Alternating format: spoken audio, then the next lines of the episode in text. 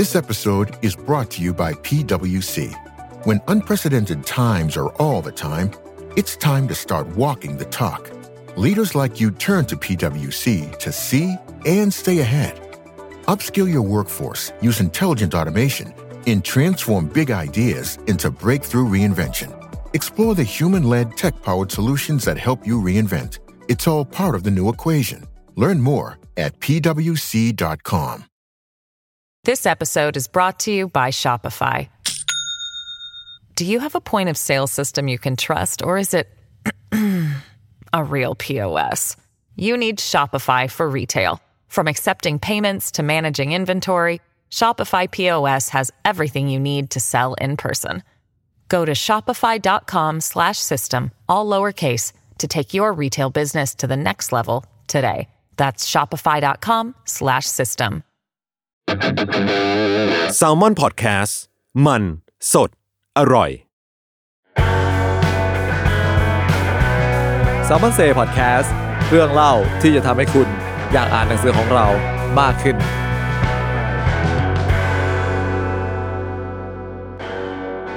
สวัสดีครับ ก็เข้าสู่รายการ s ซ l m o n s a y กันอีกครั้งครับ วันนี้อยู่กับผมครับกายครับเป็นบรรณาธิการบริหารสำนักพิมพ์ s ซ l m o n ครับ ครับผมผมดีครับเป็นบรรยากาศสามทีมแซลมอนครับ ครับก็วันนี้เราอยู่กันสองคนนะปกติจะแบบว่าถ้าไม่มีสามสี่คนสามคนก็สี่คนวันนี้ เปลี่ยนเปลี่ยนบรรยากาศนิดหน่อยครับเพราะว่าจริง ๆ เอ่อวีคนี้เรามีการแบบว่าเขาเรียกว่าอะไรนะ home isolation กับเออกับชาวคณะ แล้วก็ก็เลยแยกย้ายกันชั่วคราวครับอืมแล้วก็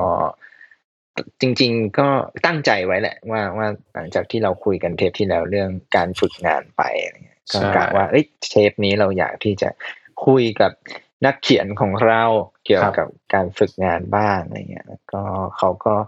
เรียกว่าเป็นหนึ่งในคนที่ทำให้เราเริ่มท็อปิกเมื่อเมื่อตอนที่แล้วใช่ใช่เพราะตอนที่แล้วเราก็พูดถึงหนังสือเขาด้วยอะไรอย่างนี้ใช่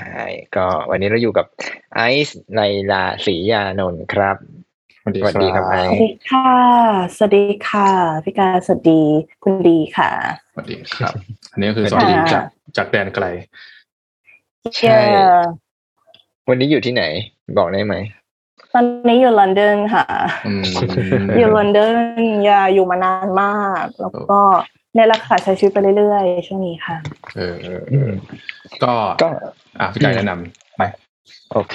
ก็ก่อนที่เราจะเข้าเรื่องนะครับ ก็แนะนำกันสักนิดว่าไอซ์เป็นผู้เขียนหนังสือของของสำนักพิมพ์เราเนี่ยมาสองเล่มแล้วครับ เล่มแรกก็คือ Life in Fight Mode ชีวิต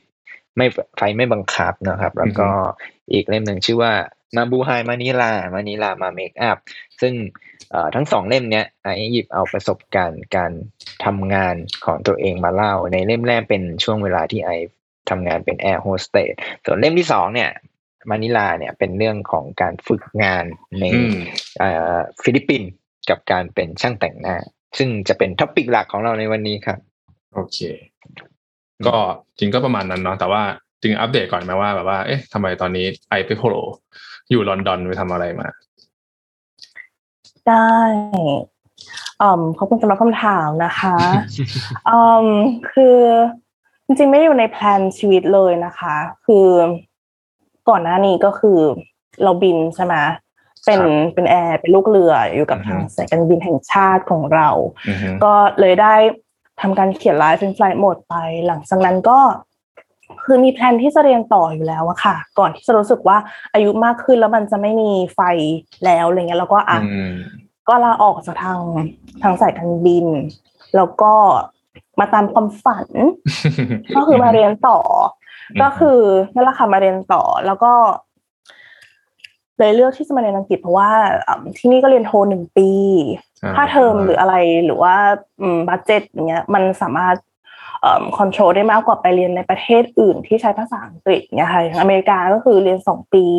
ค่าเทอมก็คือแบบอีกสามเท่าแบบเนี้ยค่ะ แล้วก็ไม่ไหวอ่าใช่เราก็เลยรู้สึกว่าอร่อยที่มันง่ายๆคล่องๆแล้วก็สามารถ เดินทางกลับบ้านได้ เหมือนว่าอาจจะเดินทางกลับไทยได้เร็วกว่า ง่ายกว่าแต่นี่ไม่ได้กลับเลยนะอยู่มาสองปีไม่ได้กลับเลยแต่แบบอ่าฮะ in case ถ้าเราอยากกลับจริงๆนะคะก็คิดว่าอังกฤษน่าจะเป็นคำตอบที่ดีที่สุดนะคะแล้วก็อืมเขาก็ให้ทุนนักเรียนไทยเยอะมาก คนไทยเอ่ออยู่ที่นี่ก็เยอะมากด้วย แล้วสิ่งที่เราอยากเรียนจริงก็คือ creative writing ก็คือเราอยากจะแบบต่อยอดจากการที่เรา เริ่มเขียนหนังสือมาแล้วเนี่ยให้มันเป็นอาชีพจริง ๆ ให้เป็นแบบ career ของเรา ก็เลยคิดว่าอะเลือกที่นี่เลือกเป็นแบบ master degree of creative writing นะคะก็เลยเลือกมาเรียนที่นี่แล้วคือมันเหมือนกับว่าช่วงนี้รัฐบาลอังกฤษเนี่ยเขาอนุญาตให้นักเรียนที่จบปโทขึ้นไปเนี่ย อยู่ต่อได้สองปีนะคะมันเป็น graduate visa เป็น graduate route เป็นแบบวีซ่าใหม่ ซึ่งเราก็อะ why not ก็แบบเรียนจบก็อยู่ต่อไปเลยหางานหรืออะไรแบบเนี้ยค่ะใช่ก็เป็นเป็นโอกาสที่ดีที่แบบ เราก็เราก็บอกเองแล้วว่าวีซ่าสองปีนี้ก็คือเป็นวีซ่าค้นหาตัวตนว่าเราแบบรีไวซ์ตัวเองอีกรอบว่าแบบ เราอยากทำอะไรแบบเนี้ยค่ะ แล้วก็ค่อยทำต่อ ครับครับก็เลยยังอยู่ที่นี่ไปเรื่อยๆอ่าฮะอ่าอย่างอย่างนี้คนคนฟังตอนนี้แบบว่า ฟังปุ๊บนี่แบบว่า ลองหาคอร์สไปที่อังกฤษก็คือก็ยังได้อยู่ใช่ปะ เย่ได้เลยคือแบบว่าอืมจริง ๆแล้วนะคะเอาจริงๆไอ้เรื่องแบบเทรนย้ายอืมถิ่นฐานเนี่ยมันก็มีมาสักพักใช่ไหมจริงๆเราอะเราเริ่มก่อนที่แบบ มันจะมีเทรนนี้อีเรซัมแล้วก็รู้สึกว่าเออ เราก็เราก็เหมือนแบบมาก่อนการประมาณนึงนะเพราะแบบไม่ได้คิดว่าจะโยกย้ายอะไรด้วยซ้ำยังรู้สึกว่าอายุไทยก็อยู่ได้มั้งอะไรอย่างเงี้ยแต่ว่า เรามาในฐานะที่เราเป็นนักเรียนเราสึกว่า เรามาเรียนก่อน แล้วก็รู้สึกว่าก็สะดวกใจที่จะแบบอยู่ในสังคมที่มันแบบหลากหลายแบบนี้นะ อะไรแบบนี้ก็เลยอยู่ต่อ แต่ว่าสำหรับเรานะเรารู้สึกว่าที่อังกฤษอะทุกอย่างเป็นเงินไปหมด แล้วก็ทุกอย่างแพงไปหมด มาที่นี่ก็ต้องมาเป็นนักเรียนก่อนเพื่อจ่ายเงินให้รัฐบาลเขา หลังจากนั้นเขาถึงจะแบบ payback ให้ยูว่าแบบ ให้วีซ่าให้ยูอยู่ต่อนะ แต่ว่ายูต้องเพย์ค่าเรียนให้เขาก่อน ซึ่งก็เป็นแบบเงินก้อนใหญ่อยู่ มันจะไม่เหมือนแบบออสเตรเลียที่ว่าออสเตรเลียเขาจะมีวีซ่าเป็น work and holidays ให้ที่ว่าไม่ต้องจ่ายหนักขนาดนั้นในการที่แบบจะให้โอกาสเราไปอยู่ หรือว่าอีกหลาย ๆ ที่อย่างแบบสวีเดนหรือว่าอีกหลาย ๆ ที่ในในยุโรปก็จะเป็นประเทศแบบประเทศใจดี ประเทศเปิดหน่อยกับอังกฤษเนี่ย อังกฤษคือเคยเปิดมามาก ๆ แล้วจนแบบเหมือน มีคนเข้ามาจนแบบไม่สามารถควบคุมได้ เขาก็เลยพยายามแบบควบคุมนิดนึง เพราะเราอยู่ไกลมากเรามาจากเอเชียเราเป็นโซนนั้น ถ้ามาอยู่ต้องอยู่ต้องแบบมีเงินมาแล้วประมาณหนึ่งนะเขาถึงจะแบบอนุญาตให้อยู่มาอยู่ เพราะเขาจะแบบ prioritize ให้แบบเอ่อ refugee หรือว่าคนที่หนีสงครามมา หรือว่าคนที่มีปัญหา ก็จะแบบปัจจัยดีให้กับพวกเขามากกว่า ซึ่งเราก็จะอยู่ในลำดับต่อไป ครับ โอเค ใช่ค่ะ เออเออจริง ๆ เรื่องนี้ก็แบบน่าน่าน่าจะพูดกันได้เยอะเลย แต่ว่าโอเค เดี๋ยวเปิดไม่ได้อีกเซสชันเลยเออเออเออจริงจริงกลับมากลับมาที่นี่ก่อนละกันกลับมาย้อนไปที่จุดเริ่มต้นของของนี่กว่า ของการไปมะนิลา ก็คือต้องย้อนกลับไปเมื่อตอนไอเรียนปีสามนะซึ่งก็คือเมื่อกี่สี่ปีไม่บอก โอ้ยเออไม่ไม่บอกแล้วกันแต่ว่าเออย้อนกลับไปตอนนั้นดีกว่าเพราะว่าเออทำไมตอนนั้นถึง จุดเริ่มต้นของการแต่งหน้าแล้วก็ได้ไปฝึกงานที่นู่นนั่นคืออะไร มันเกิดจากความทะเยอทะยานเด็กผู้หญิงคนหนึ่งอะไรอย่างเงี้ยมากกว่า เพราะว่าเรารู้สึกว่าเหมือน อยากมีตัวตน อยาก make money ด้วย แล้วก็อยากทำอะไรที่ต่างที่แบบ passion แรงมากตอนนั้นคือแบบไม่สามารถจินตนาการได้เลยว่าได้แบบ ตัวตนตอนนั้นแบบโอ้โหทำไมมันแบบเปรี้ยวเปรี้ยวมากเลยนะทำได้แบบสารพัดอย่างเนี่ยค่ะ เราก็เลือกจริงๆ เราเลือกหลายอย่างในแบบ ในสิ่งในวงการแฟชั่น หรือว่าเราอยากจะเลือกที่จะแบบเรียนรู้สิ่งไหน อืมอืมอืมอันมันก็จะมีหลาย choice มากแบบเรียนแต่งหน้าไปเป็นช่างแต่งหน้า เรียนอ๋อม styling ไปเป็นแบบ fashion stylist หาเสื้อผ้าให้แบบเซเลบอะไรเงี้ย หรือว่าเรียนถ่ายภาพ เพื่อไปเป็นแบบช่างภาพมืออาชีพ อะไรอย่างเงี้ยค่ะ สุดท้ายก็รู้สึกว่าอืมเอาอะไรที่มันใกล้ตัวแล้วก็ มันจะเหมือนเมคมันนี้ได้เร็วกว่าอะไรเงี้ย ก็ได้คำตอบว่าอาลองเป็นแต่งหน้าด้วยดีไหมอะไรเงี้ย ว่าช่วงนั้นก็จะมีแพรริพายแพรริพายอยู่อังกฤษแพรริพายมาเรียนอังกฤษแพรริพายก็กลับไทยไปแล้วก็ไปเป็นเซเลบเบอร์โต แล้วก็แบบอ่อมเขาดูสวยเขาดูแบบเป็นไอดอลแล้วก็ รู้สึกว่าเออทำไมคนนี้น่ารักจังดูเก่งจังดูเป็น artist อะไรอย่างนี้อยากเป็นบ้างก็เลยอะมาเราเลือกแต่งหน้าดีกว่าเลยก็เป็นเขาก็เป็น inspiration แบบ หลักๆเลยให้เราเลือกแบบเรียนแต่งหน้าอย่างเงี้ยค่ะอืมอืมอืมแล้วก็เริ่มเรียนอย่างเงี้ยแล้วก็เรียนไปก็เออ รู้สึกว่าก็ทำได้นี่มันก็ต้องฝึกฝึกมือไปเรื่อยๆนะทำได้ เวลาทำแบบก็เออทำได้ดีนี่แล้วก็เลยอยู่ในอาชีพนั้นอืม ไปเรื่อยๆจนรู้สึกว่า เออ มันเราแต่งหน้าในประเทศไทยมาแบบ ประมาณได้สองปีนิดๆอะไรเงี้ยค่ะรู้สึกว่า เราอยากเรียนรู้สิ่งเดิมนั่นแหละ แต่เป็นในอ่อพื้นที่ใหม่อืมอืมแบบเนี้ยค่ะ อยากรู้ว่าคนที่เขาได้ทำงานอาชีพเดียวกับเราเนี่ยเขาเขาเป็นแบบเป็นชาติอื่นเนี่ยเขาแบบเขาใช้ชีวิตยังไงกันอืมเขาซื้อของที่ไหน เขาซื้อแบบขนตาที่ไหน เขาซื้อแบบเอออุอุปกรณ์แต่งหน้าที่ไหน มันก็จะมีคือไลฟ์มันก็จะมีไลฟ์สไตล์คล้ายๆกันอยู่แล้วค่ะเพราะว่าเรามีอาชีพเดียวกันแต่ว่า อยากรู้ว่าเขาใช้ชีวิตยังไงนะคะก็เลยเลือก ที่จะไปไหนสักที่หนึ่งดีกว่าอย่างเงี้ยค่ะอืมแต่ด้วยแบบงบงบที่จำกัดเราก็ไปได้แบบข้ามทวีปไม่ไหวตอนนั้น เลยก็เลยเอาเป็นแบบเป็นในภูมิภาคของเราแล้วกันอืมอืมอืมอืม แต่จริงๆแล้วต้องต้องเล่าให้คุณผู้ฟังฟังอีกนิดนึงครับว่าคือไอซ์เนี่ย ตอนเรียนปริญญาตรีเนาะไอซ์เลือกเรียนเอ่อคณะวารสารที่ธรรมศาสตร์ถูกปะซึ่งใช่ซึ่งมันก็ดูแบบคนละเรื่องเลยปะกับกับการแต่งหน้าอะไรอย่างเงี้ยเออทำไมทำไมถึงตอนนั้นถึงไม่คิดว่าเอ้ยเราอยากแบบไปฝึกงานแบบ ที่มันตรงสายอะไรเงี้ยหนังสือพิมพ์สำนักพิมพ์หรืออะไรเงี้ยอืมคือเอ่ม เป็นคนไฮเปอร์แล้วก็เป็นคนทำอะไรแบบเยอะแยะค่ะ แต่ว่าตอนที่ระหว่างเรียนนะก็เป็นคนที่เริ่มเขียน เริ่มจดบันทึก เริ่มแบบจดเมมมัวอะไรอย่างเงี้ยตั้งแต่แบบเด็กๆเลย แล้วก็ระหว่างเรียนนะคะเรียนวิชาการเขียนสารคดีอือฮึเรียนแบบเราทำได้ดีด้วยแล้วก็ทำแบบเขียนสารคดีโปรดิวสารคดีแต่เป็นสารคดีที่แบบ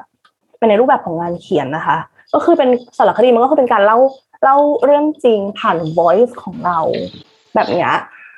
ก็คือทำทำได้ดีบันทึกอะไรมาคือแบบทุกวันนี้ยังมีแบบเหมือน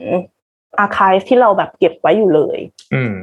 ทำอันนั้นทำอันนั้นในแบบในตอนเวลาว่างมาก ๆ แต่ก็รู้สึกว่า อันนั้นก็คืองานหนึ่ง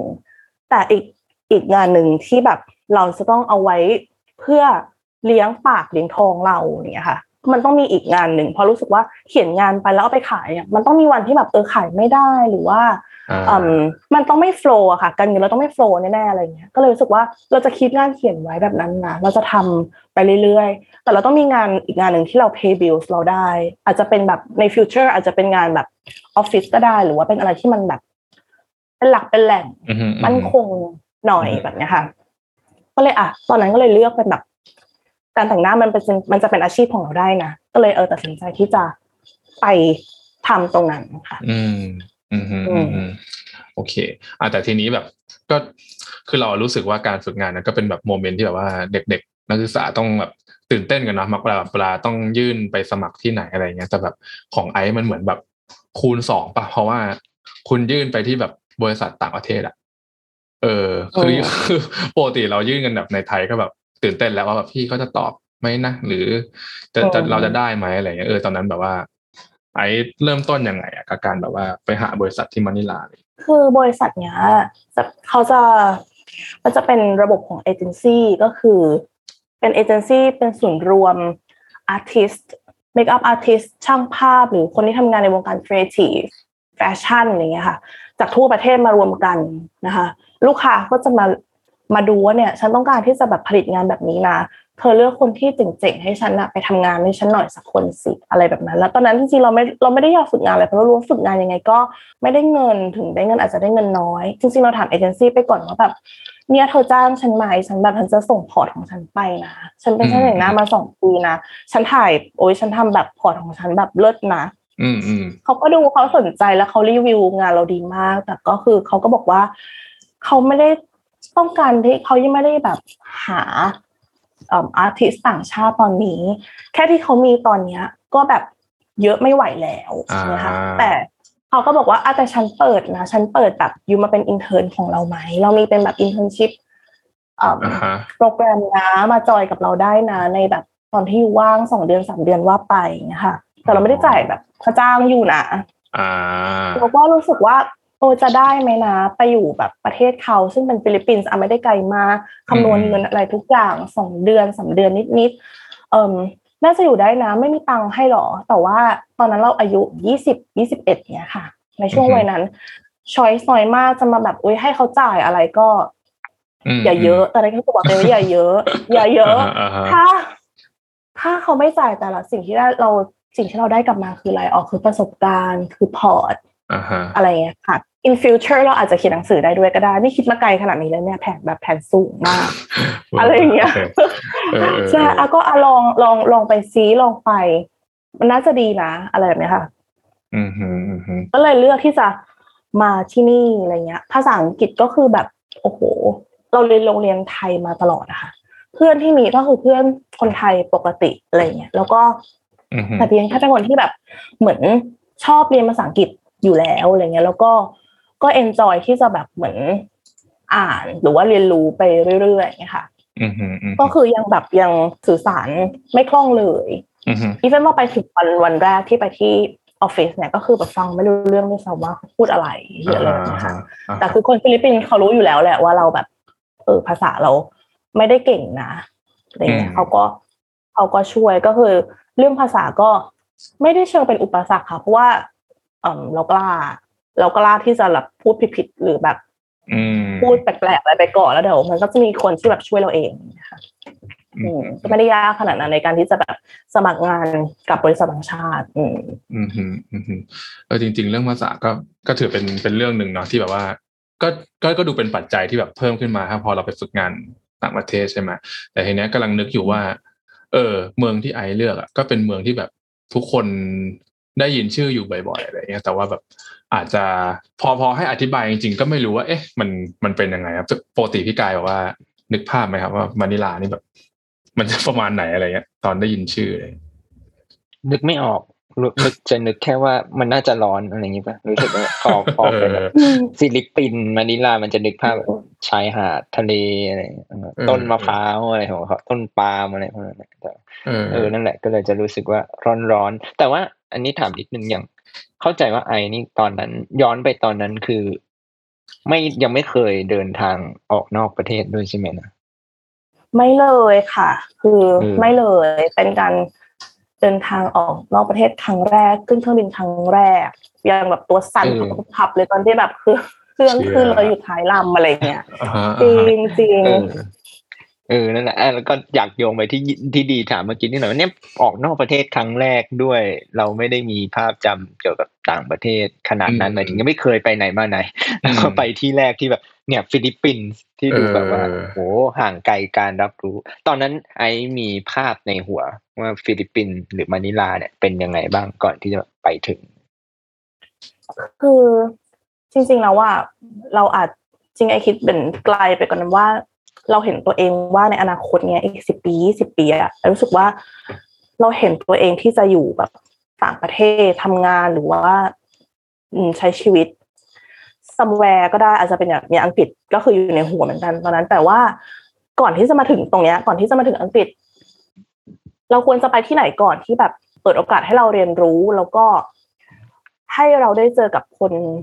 ที่มันมีความหลากหลาย เจอคนต่างชาติที่ไม่ใช่หรือไม่ใช่ต่างชาติขนาดนั้นอาจจะเป็นคนที่ไม่ใช่คนไทยเป็นแวดล้อมที่ไม่ใช่คนไทยก่อน แล้วตอนนั้นคือด้วยอย่างที่ว่ากลับมาที่เรื่องเงินอีกแล้วว่า เรา limited choice มากๆ เราก็ไปได้แค่ตรงนั้น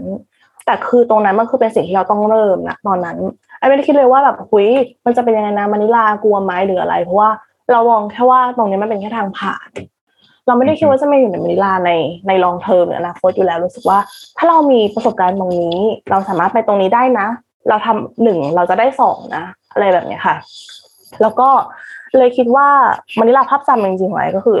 เอาจริงๆแบบเรียกภาพจำเป็นภาพจินตนาการของเรา ก็เหมือนอย่างที่พี่กายบอกเลย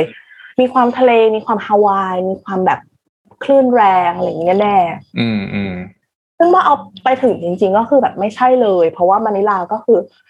ก็คือเหมือนกรุงเทพแต่ว่าเป็นกรุงเทพที่แบบ อาจจะยี่สิบ ปีที่แล้วหรือสามสิบปีที่แล้วเลยอืค่ะมอืมอืมอืมก็คือ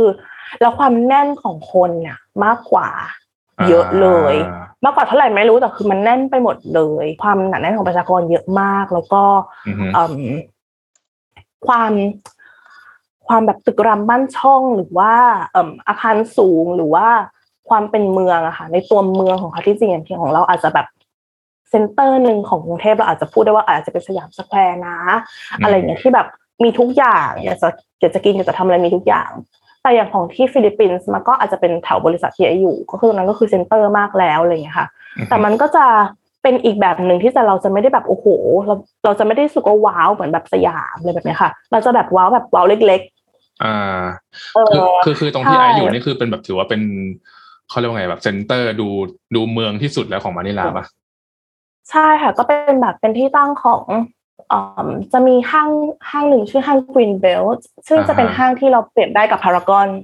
าก็คือนั่นแหละ คือนี่คือหรูสุดแล้วที่มีแต่แต่สวยนะ คือแบบเขาก็ตกแต่ง decoration อะไรข้างในให้มันดูแบบเป็นอืม tropical มีความแบบดูเป็นห้างแบบ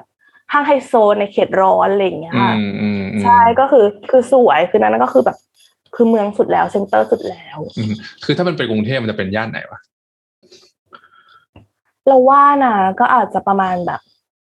ประมาณสีลม เพราะมันมีออฟฟิศอยู่บ้างโอเคค่ะ แล้วก็มีห้างอยู่บ้างอืมอ่าอ่าอ่าอ่าพอดูได้ อืมฮึอืมฮึโอเคอืมอะไรอย่างนี้พอตอบมาปุ๊บเนี่ยคือปกติเวลาเราพูดถึงเรื่องฝึกงานเนี่ยมันหนึ่งใน topic ก็คือเรื่องที่ว่า โอเค เราที่อยู่ในระบบการศึกษามาเนิ่นนานจะต้องเข้าไปอยู่ในแบบว่าสังคมการทำงานเนอะมันก็จะมีเรื่องการปรับตัวแหละ คือโอเคอย่างของไอซ์เนี่ย อะเมื่อกี้พูดไปแล้วว่าเรื่องเรื่องภาษาก็ก็มีบ้างแต่ก็ลุยๆไม่กลัวที่จะพูดผิดอะไรเงี้ยโอเคแล้วอย่างการใช้ชีวิตกับคนในออฟฟิศอะวันแรกๆอะไรเงี้ยมันมันเป็นไงบ้าง ดีว่าออฟฟิศที่เราอยู่เนี่ยเป็นออฟฟิศขนาดขนาดเล็กคือพนักงานของเขาก็จะมีแบบประมาณหกคนเท่าเนี้ยมั้งอืมแล้วก็จะมี intern อีกหนึ่งคนที่อยู่มาก่อน ก็อือฮึบวกกันเป็นเจ็ดรวมแล้วด้วยก็เป็นแปด แต่ละคนยังไม่ได้เข้าออฟฟิศพร้อมกันด้วยอย่างเงี้ยค่ะอ่เพราะฉะนั้นก็คือ มันก็มีช่วงเวลาและโอกาสให้เราได้ make friends กับแต่ละคนแบบ one by one อืมแบบเนี้ยค่ะ ก็เลยรู้สึกว่าเออเป็นเป็นจุดเริ่มต้นที่ดีนะ ไม่แบบไม่ไม่ตื่นไปซะทีเดียวอะไรเงี้ยก็ค่อยๆเออแนะนำว่าฉันมาจากไหนนะอย่างนู้นอย่างนี้อะไรอย่างเงี้ยค่ะ แล้วก็บวกกับว่าเราเป็นเรายังสามารถเรียกตัวเองได้ว่ายังเป็นเด็ก อยู่ด้วยแหละค่ะตอนนั้นคือยี่สิบต้นๆก็เลยเซว่า ยังไม่ได้มีประสบการณ์ชีวิตนักหนาเลยอะไรเงี้ยอืมเราก็มักจะได้รับโอกาสจากคนที่เขาทำงานอยู่แล้วคนที่เขาโตอยู่แล้ว โตแล้วทำงานแล้วครับเราจะได้รับโอกาสมากกว่า เพราะว่าเขารู้ว่าเรามาเพราะว่าเรามาหาประสบการณ์ เราไม่ได้อยู่ลองเทอมเราไม่ได้จะแบบทำอะไรเออพิสดารไปกว่านั้น เราคือมาเพื่อหาประสบการณ์ เพราะฉะนั้นเขาก็จะคือมีอะไรเขาก็จะแบบ ส่งให้เราหมดว่าเออเธอลองทำอันนู้นอันนี้นะ แบบนู้นแบบนี้ค่ะ แล้วอีกอย่างหนึ่งก็คือ ที่ที่ทำให้เราเหมือนอือฮึทำความรู้จัก get along กับเอิ่มคนฟิลิปปินส์หรือคนในออฟฟิศได้ดีก็คือ คนฟิลิปปินส์ชอบคนไทย นี่คือ fact เออมันมันไม่ใช่ความเห็นเป็น fact เลย เพราะว่าเอ่ออันนี้คือที่เรารู้สึกเองนะคะ แล้วก็พอไปคุยกับคนไทยที่อยู่ในฟิลิปปินส์ด้วยกันเองหรือแบบ คุยกับคนฟิลิปปินส์กันเองเขาก็บอกเขาชอบคนไทย ถ้าจะแบบมีเพื่อนในแบบภูมิภาคเนี้ย คนไทยก็จะเป็นแบบชาติแรกที่เราจะทำความรู้จักด้วย เราอยากจะทำความรู้จักกับเขา เออทำไมอะทำไมเขาอืมมีเหตุผลบ้างเขามองว่าเรา friendly เขามองว่าเราอ่าวันวันๆเรายิ้มได้ง่าย เราแบบเออเรา approachable เราแบบเข้าถึงง่ายอืมเราเราไม่ได้มีแบบเอิ่มหลาย layer หรือแบบที่ให้ต้องมาแบบนั่งคิดว่า เอ้ยสิ่งที่เขาก็จะแบบ เราสมมติเขามีคนพูดแบบให้สิ่งที่เราแบบเราจะพูดแบบให้สวัสดีค่ะอะไรกลับมาอะไรเงี้ยเขาจะคิดว่าเนี่ยคือสิ่งที่แบบอยู่คิดจริงๆ เราซินเซียเราจริงใจจริงๆอืมซึ่งจริงๆเราว่ามันก็เป็นอีกคุณสมบัติหนึ่งที่มันก็อยู่ในความเป็นแบบคนไทยเหมือนกัน ซึ่งเราอาจจะไม่รู้ตัวก็ได้ค่ะอืมอืมอืมอืมอืมโอเคอะแล้วอย่างนี้เรื่องการปรับตัวแบบว่าการใช้ชีวิตอะแบบ โอเค พอในออฟฟิศไม่ได้มีปัญหาอะไรใช่ไหมแล้วอย่างแบบพวก การกินอยู่อะไรเงี้ย การเดินทางอะไรเงี้ย แบบมันมันเหมือนหรือต่างจากกรุงเทพมากไหมหรือยังไง คือด้วยความที่เราคิดว่าเอ้ยมันเป็นประเทศใกล้ๆอาจจะไม่ได้ใช้ชีวิตต่างกันนักหนาก็ได้เลยแบบอืนี้มค่ะ แต่จริงๆก็ก็ไม่ได้แบบ เราก็เรารู้สึกว่ามันก็มีความต่างอยู่ประมาณหนึ่งเลยนะ กับแบบอืม lifestyle in Bangkok แบบ กับ lifestyle in Manila แบบเนี้ยค่ะอืมอย่างเช่นเริ่มจากการแบบ commute การเดินทางอืมคือ เราสามารถแบบไปไหนก็ได้ด้วยแบบรถไฟฟ้าในในเมืองนะ ในแบบเมืองเมืองกรุงเทพอย่างเงี้ย ถ้าออกนอกแบบเมืองไปนิดนึงเราก็จะเริ่มแบบมีความแบบ เริ่มลำบากขึ้นแล้วอะไรอย่างเงี้ย แต่คืออย่างในมะนิลาถึงเราจะอยู่ในที่ที่มันมีแบบรถไฟฟ้าของเขาอะไรอย่างเงี้ยค่ะแต่รถไฟฟ้าของเขาไม่ได้แบบ ไม่ได้เย็นฉ่ำแล้วก็ไม่ได้แบบสะอาด แล้วก็แบบพร้อมใช้บริการได้อย่างอืมรถไฟฟ้าไทยอะนะคะจริงๆเราก็ไม่ได้อยากจะชื่นแบบไม่ได้อยากจะแบบชมเลยนักหนาแต่คือรถไฟฟ้าไทยก็ขอชมหน่อยหนึ่งว่าเย็นมาก เย็นเกินสำคัญเย็นแล้วก็รู้สึกว่ากับประเทศกับประเทศในเขตร้อนแบบเนี้ยค่ะ เราแบบเหงื่อโชกมาเลย แต่ก็คือเข้าไปมันรู้สึกว่าโอ๊ยขอบคุณนะว่าที่ทำให้ฉันไม่เป็นลมได้ในวันนี้เออโอเค วันนี้ฉันไม่เป็นลมแล้วอะไรเงี้ยแล้วก็สะอาด สะอาดแบบอือฮึในในขบวนอะไรเงี้ยค่ะแพลตฟอร์มก็สะอาดมเอออันนี้คืออีเวนต์ขนาดที่อังกฤษอย่างเงี้ยรถไฟฟ้า tube ปะค่ะ ก็คือครับอันเดอร์กราวใต้ดินเลยที่เราอืมเดินทางเป็นหลักก็คืออมสกปรกแล้วก็เหม็นเออเออแต่คือมันเป็นแบบเขาก็เขาก็พยายามทำให้ดีที่สุดแล้วนะคะ แต่ด้วยความความแน่นของคนมันทำให้แบบ ความอืมทำให้เกิดขยะ เกิดให้เกิดขยะง่าย เหม็นอืมง่ายเลยค่ะ แต่คือเขาก็ทำในสิ่งที่ดีที่สุดเท่าที่เขาทำได้อยู่ตลอดอะไรเงี้ยเอออืมก็เลยรู้สึกว่า อะ ความต่างก็คือเราสามารถเดินทางได้โดย BTS นะ MRT นะ ใดอืมๆแต่อย่างฟิลิปปินส์ก็คือรถไฟฟ้ามันไม่ไม่ใช่รถไฟฟ้าค่ะมันคือเหมือนรถไฟมันเหมือนรถไฟที่แบบอยู่บนรางอ่ามันก็จะแบบมันจะเหมือนชึกชักชึกชักชึกชักไปเรื่อยๆมันจะไม่ได้แบบฟิวอ่าอ่าเหมือนแบบอ่า BTS อะไรเงี้ยคือมันก็คงเป็นแบบคนละระบบกันแหละอืมแล้วก็พอไปทำ research ดูจริงๆเหมือนถามแบบ อาจารย์หลายท่านอย่างเงี้ยที่เขาแบบเป็นเนิร์ดด้านฟิลิปปินส์แล้วก็ด้านแบบ Southeast อืมเอเชียเขาก็บอกว่า คือรถไฟฟ้าเนี่ย รถไฟฟ้าของประเทศฟิลิปปินส์เนี่ยที่เราแบบอยู่ในเขาใช้กันในเมืองคือ สร้างแล้วก็ไม่ได้แบบรีโนเวทเลยตั้งแต่สมัยแบบจำพลปอไอ้เชี่ยโอเค รู้เรื่ใช่องแล้วก็เออนานมากแล้วก็เอาใช่แล้วก็เออเหมือนพอคุยกับ คนในออฟฟิศเขาก็บอกว่าเขาไม่ได้เดินทางกันแบบโดยรถไฟฟ้านะฉันไม่ได้ฉันไม่ได้เดินทางโดยแบบรถไฟฟ้าเป็นหลักนะชีวิตประจำวันฉันก็คือเขาขับรถกันเขาขับรถกันเยอะรถมันก็แน่นเหมือนกันเนี่ยค่ะถ้าคนที่แบบเริ่มแบบชนชั้นกลางขึ้นไป ก็จะพอมีเงินที่จะซื้อรถได้ หรือไม่ก็คือนั่งแท็กซี่ นั่งเอ่อเรียกรถผ่านแอปอย่างเงี้ยอืมกันอันนั้นก็เป็นตอนอยู่ฟิลิปปินส์เป็นครั้งแรกในชีวิตเหมือนกันที่เริ่มเรียกรถผ่านแอป อ่าอ๋อมันเพิ่งมันเพิ่งว่ะมันเพิ่งสมัยนั้นเนาะมันเพิ่งจะมี มันเพิ่งจะมีนะเพิ่งจะมีแล้วเราก็เป็นเป็นแอปหนึ่งนะแอปหนึ่งที่เรา ที่ดังที่ดังมากๆเป็นแบบเราเราใช้ครั้งแรกที่ฟิลิปปินส์แล้วเรากลับไทยมาไทยยังไม่มีเลยด้วยซ้ำแล้วก็เพิ่งเริ่มจะมีอืมแล้วก็เออ เขาใช้ชีวิตแบบนั้นกันค่ะอืมซึ่งก็เลยเป็นอืมที่มาแบบว่าแบบมานิลารถค่อนข้างติดใช่ป่ะใช่เพราะเออถ้าว่าเทียบกับอืมกรุงเทพอะรถมันแน่น เราว่าอืมฟิลิปปินส์หนักกว่า ฟิลิปปินส์หนักกว่าด้วยที่ว่าอ่าฮะอืมพอประชากรเยอะมันอยู่ที่ว่าประชากรนี่แหละค่ะพอประชากรเยอะใช่มีคลาสเยอะ เขาก็ซื้อรถกันเยอะรถก็คือเต็มถนนเลยอืมฮึแน่นกว่า ใช่แล้วก็ เรารู้สึกว่าเหมือน อืม อย่างอย่างกรุงเทพเราเรามีช้อยส์มากกว่านิดนึงอะ นิดนึงนะนิดเดียวเองนะแบบอืมฮึอืมฮึที่อะอาจจะขึ้นมาแบบมอเตอร์ไซค์วินอ่าอะไรอย่างเงี้ยใช่ไหมคะอ่า แต่ว่าที่ที่ปินอะเราก็ได้ยินจากพี่คนไทยนะบอกว่า เนี่ย พี่เพิ่งรู้เหมือนกันนะว่า ที่ที่นี่เขามีแบบ มอไซค์วินด้วยนะ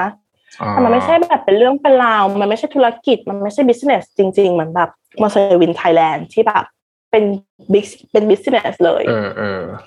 ใช่แต่ว่าเขาก็จะมีประมาณว่าเหมือนแบบตั้งแก๊งกันขึ้นมาเองว่าเนี่ย ฉันมีแบบมีมีแก๊งนี้นะอยู่ที่แบบหัวมุมซอยนี้นะอ่าเขาจะแบบเขาขับให้อยู่ได้ในโซนนี้นะอะไรเงี้ย คุมกันเอง อ่าอ่าอ่าคือยังไม่ได้แบบมีใช่มีมีวินจริงจังไม่ได้มีแบบพี่ใส่เสื้อวินสีส้มโอ้ยกันเลยไม่ยังไม่ได้เป็นระบบอ่าขนาดอ่านั้นค่ะใช่ใช่ก็เลยเนี่ยแหละ เขาเราเขาไม่มีช้อยส์นั้นอืมเขาไม่มีมอเตอร์ไซค์ทั้งทั้งที่แบบผังเมืองของเขาอะ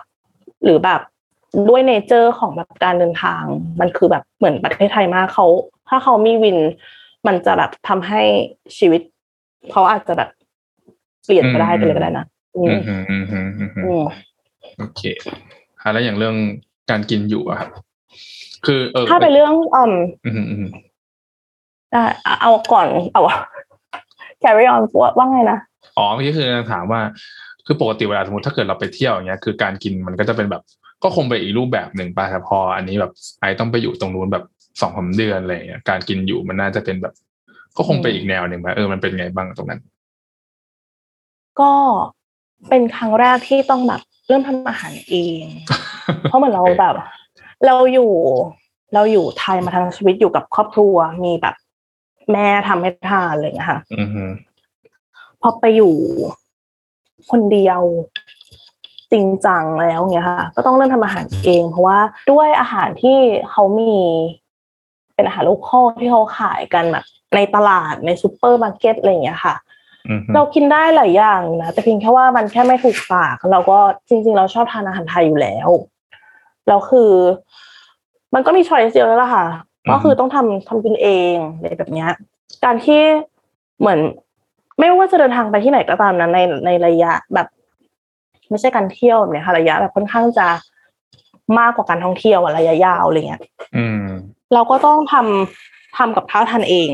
เป็นเป็นปกติอยู่แล้วค่ะ แต่พี่ว่าไม่เคยแล้วก็เออลองลองเริ่มศึกษา ก็คือนั่นแหละก็แค่ Google ว่าแบบทำอะไรดีที่เป็นอาหารไทยง่ายๆอะไรอย่างเงี้ยแต่เป็นว่า ดีว่า